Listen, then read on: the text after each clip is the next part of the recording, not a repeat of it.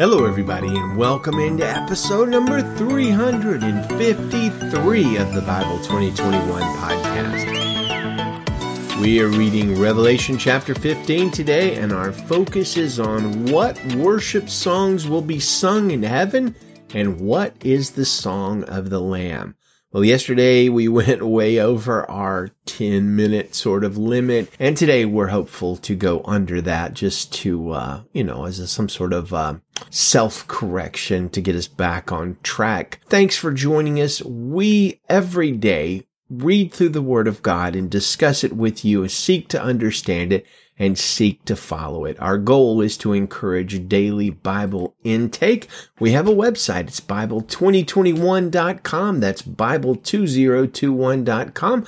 Go and check it out if you get a chance. Revelation 15 is a very short chapter and it represents an interlude of sorts a sort of break from all the plagues and the judgments that have been poured out on the earth up until this point in the book of Revelation. Chapter 15 shows the preparations for the next and final rounds of judgment, which are going to be depicted as the contents of seven different bowls being poured out over the earth by seven different angels. One highlight of this chapter, to me at least, is the saints of God playing harps and worshiping God. So have you ever seen a cartoon or a Hallmark card with a depiction of people in heaven playing a harp? Like, I feel like I saw that a ton on cartoons when I was growing up. And that image is derived from this chapter because we're going to see the saints standing on heavenly pavement which apparently looks like a sea of glass mixed with fire. That sounds really cool, right? And the saints are playing their harps and singing two amazing songs of worship to God. The first is the Song of Moses, which was sung by Moses after God had saved the children of Israel by parting the Red Sea. The second song is called the Song of the Lamb, and it is a wonderful, beautiful, and amazing worship song. We hear some of the lyrics in verse 3 and verse 4. Great and awe-inspiring are your works, Lord God the Almighty. Just and true are your ways, King of the nations. Lord, who will not fear and glorify your name? For you alone are holy. All the nations will come and worship before you because your righteous acts have been revealed. So back in the 80s or 90s, a guy named Kevin Prosch recorded a song on that's kind of based on Revelation 15, 3 through 4. It was called King of Saints, and it is one of my all-time favorite worship songs. If you want to listen to it, I actually have the YouTube video embedded on our site, and you might be able to hear a few strains of it being played in the background. Um, check it out, King of Saints. You can even just look it up on YouTube. So Charles Spurgeon on this song and on this chapter wrote, Do not the victorious hosts which stand upon the sea of glass, having the harps of God, sing the song of Moses, the servant of the Lord, and of the Lamb, saying, Great and marvelous are thy works, Lord God Almighty. The thoughts of God will even in heaven be above our sublimest thoughts, and his ways even then above our most heavenly ways. How exalted is the Lord! His glory is above the earth and heavens. How tenderly does he overpower us with the splendor of his goodness, soothing where he might confound. In grace and love, who is like unto you, O Lord? Among the gods, who is like you? Understanding faints in attempting to ascend to you. Imagination to which you have given a half creative faculty cannot even begin a thought of equal height to your thoughts, nor conceive a way which may be, bear comparison with your ways. What better can we do, our great God, than bow our heads and reverently adore?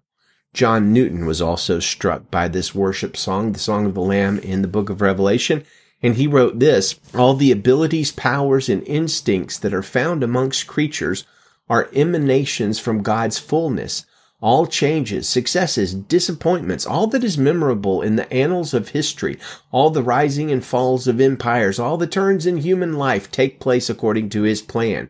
In vain, men contrive and combine to accomplish their own counsels unless they are parts of his counsel likewise. The efforts of their utmost strength and wisdom are crossed and reversed by the feeblest and most unthought of circumstances. But when God has a work to accomplish and his time has come, however inadequate and weak the means he employs may seem to our eyes, the success is infallibly secured, for all things serve him, and are in his hands as clay in the hands of the potter. Great and marvelous are thy works, Lord God Almighty. Just and true are thy ways, thou King of saints. This is the God whom we adore. This is he who invites us to lean upon his almighty arm and promises to guide us with his unerring eye. He says to you, my Lord, and even to me, Fear not, I am with thee. Be not dismayed. I am your God. I will strengthen you. Yes, I will help you. Yes, I will uphold you with the right hand of my righteousness.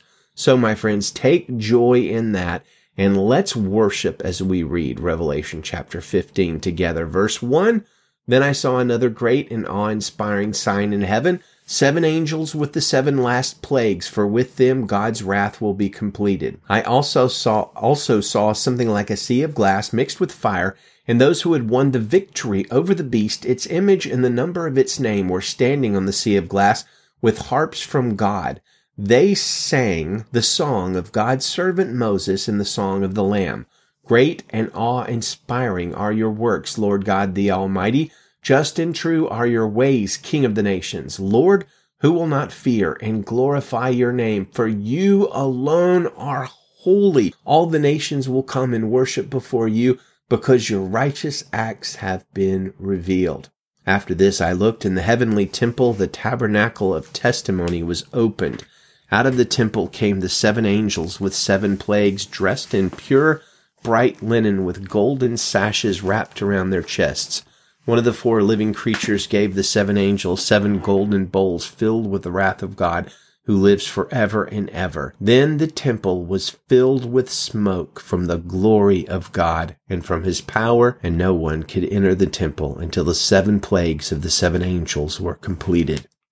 Wow, what a passage. Well, let's close with Revelation 5:12. It's our Bible memory verse for the month of December, and it says, "They said with a loud voice, worthy is the lamb who was slaughtered to receive power and riches and wisdom and strength and honor and glory and blessing.